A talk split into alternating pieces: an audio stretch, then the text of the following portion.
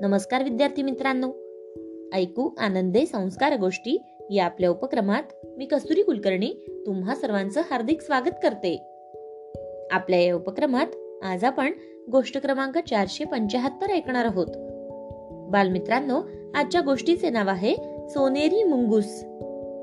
चला तर मग सुरू करूयात आजची गोष्ट. युद्ध जिंकल्यानंतर पांडव आपला विजयोत्सव साजरा करीत होते. त्या काळातली ही गोष्ट आहे मित्रांनो. धर्मराज युधिष्ठिराने सगळ्या राजांना आमंत्रण दिलं होतं.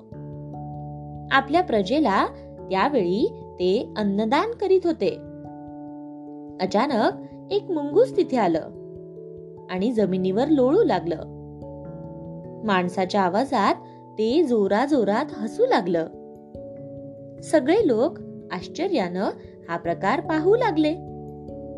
त्या मुंगुसाचं अर्ध शरीर सोन्यासारखं चमकत होत.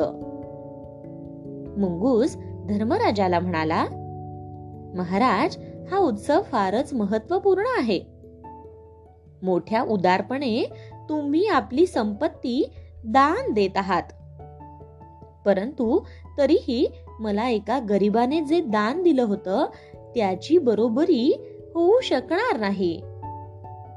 तेव्हा धर्मराजाने विचारलं का बर? इथे तुला कोणती उणीव दिसत आहे?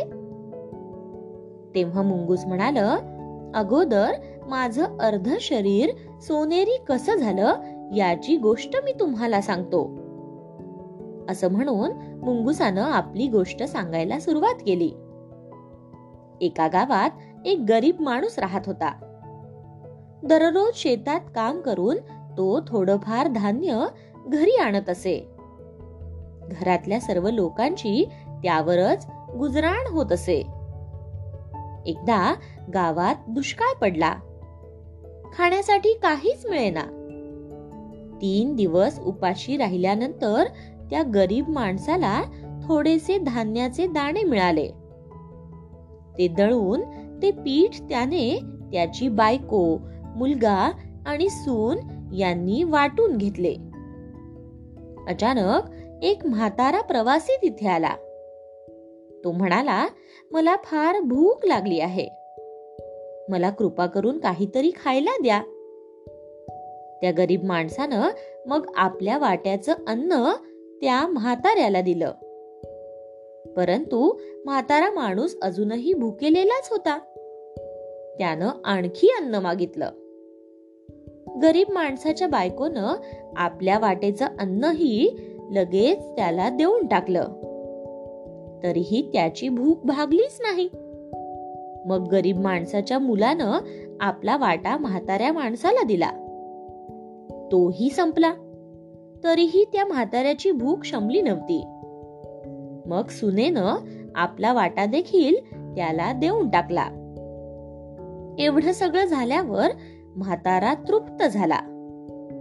तो म्हणाला तुम्ही सगळे उपाशी असून देखील आपलं अन्न मला दिलत. राजांनी केलेल्या मोठ्या मोठ्या यज्ञाने आणि दान धर्माने सुद्धा याची बरोबरी होणार नाही. आणि त्या सर्वांना आशीर्वाद देऊन तो म्हातारा नाहीसा झाला. हे सर्व मी लपून पाहत होतो. मी हळूच बाहेर आलो. जमिनीवर पडलेले पिठाचे काही कण माझ्या अर्ध्या अंगाला चिकटले. तो भाग सोनेरी झाला. माझं राहिलेलं अर्ध शरीर मात्र पहिल्यासारखंच राहिलं. मुंगूस आपली गोष्ट सांगत होता. त्या दिवसापासून मी अनेक ठिकाणी भटकतो आहे.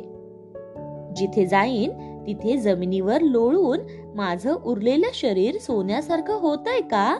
ते पाहत आहे. पण अजून तरी तस झालंच नाही.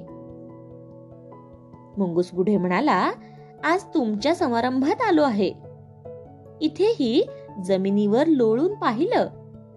पण बाकीचा भाग सोनेरी झालाच नाही. म्हणून मी म्हणालो की हा उत्सव कितीही मोठा आणि शानदार असला तरी तो त्या गरिबाच्या दानाची बरोबरी करू शकत नाही. एवढं बोलून मुंगूस नाहीसा झाला. जमलेले सगळे लोक मात्र विचारात पडले. गोष्ट इथे संपली. कशी वाटली गोष्ट मित्रांनो? आवडली ना? मग या गोष्टीवरून आपल्याला एक बोध होतो बघा. तो बोध असा की मोठेपणा मिरवण्यासाठी केलेलं दान हे श्रेष्ठ दान कधीच ठरत नाही.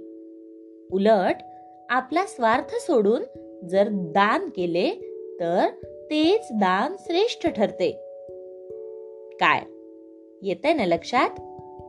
चला तर मग. उद्या पुन्हा भेटूयात अशाच एका छानशा गोष्टी सोबत आपल्याच लाडक्या उपक्रमात ज्याचं नाव आहे ऐकू आनंदे संस्कार गोष्टी. तोपर्यंत नमस्कार.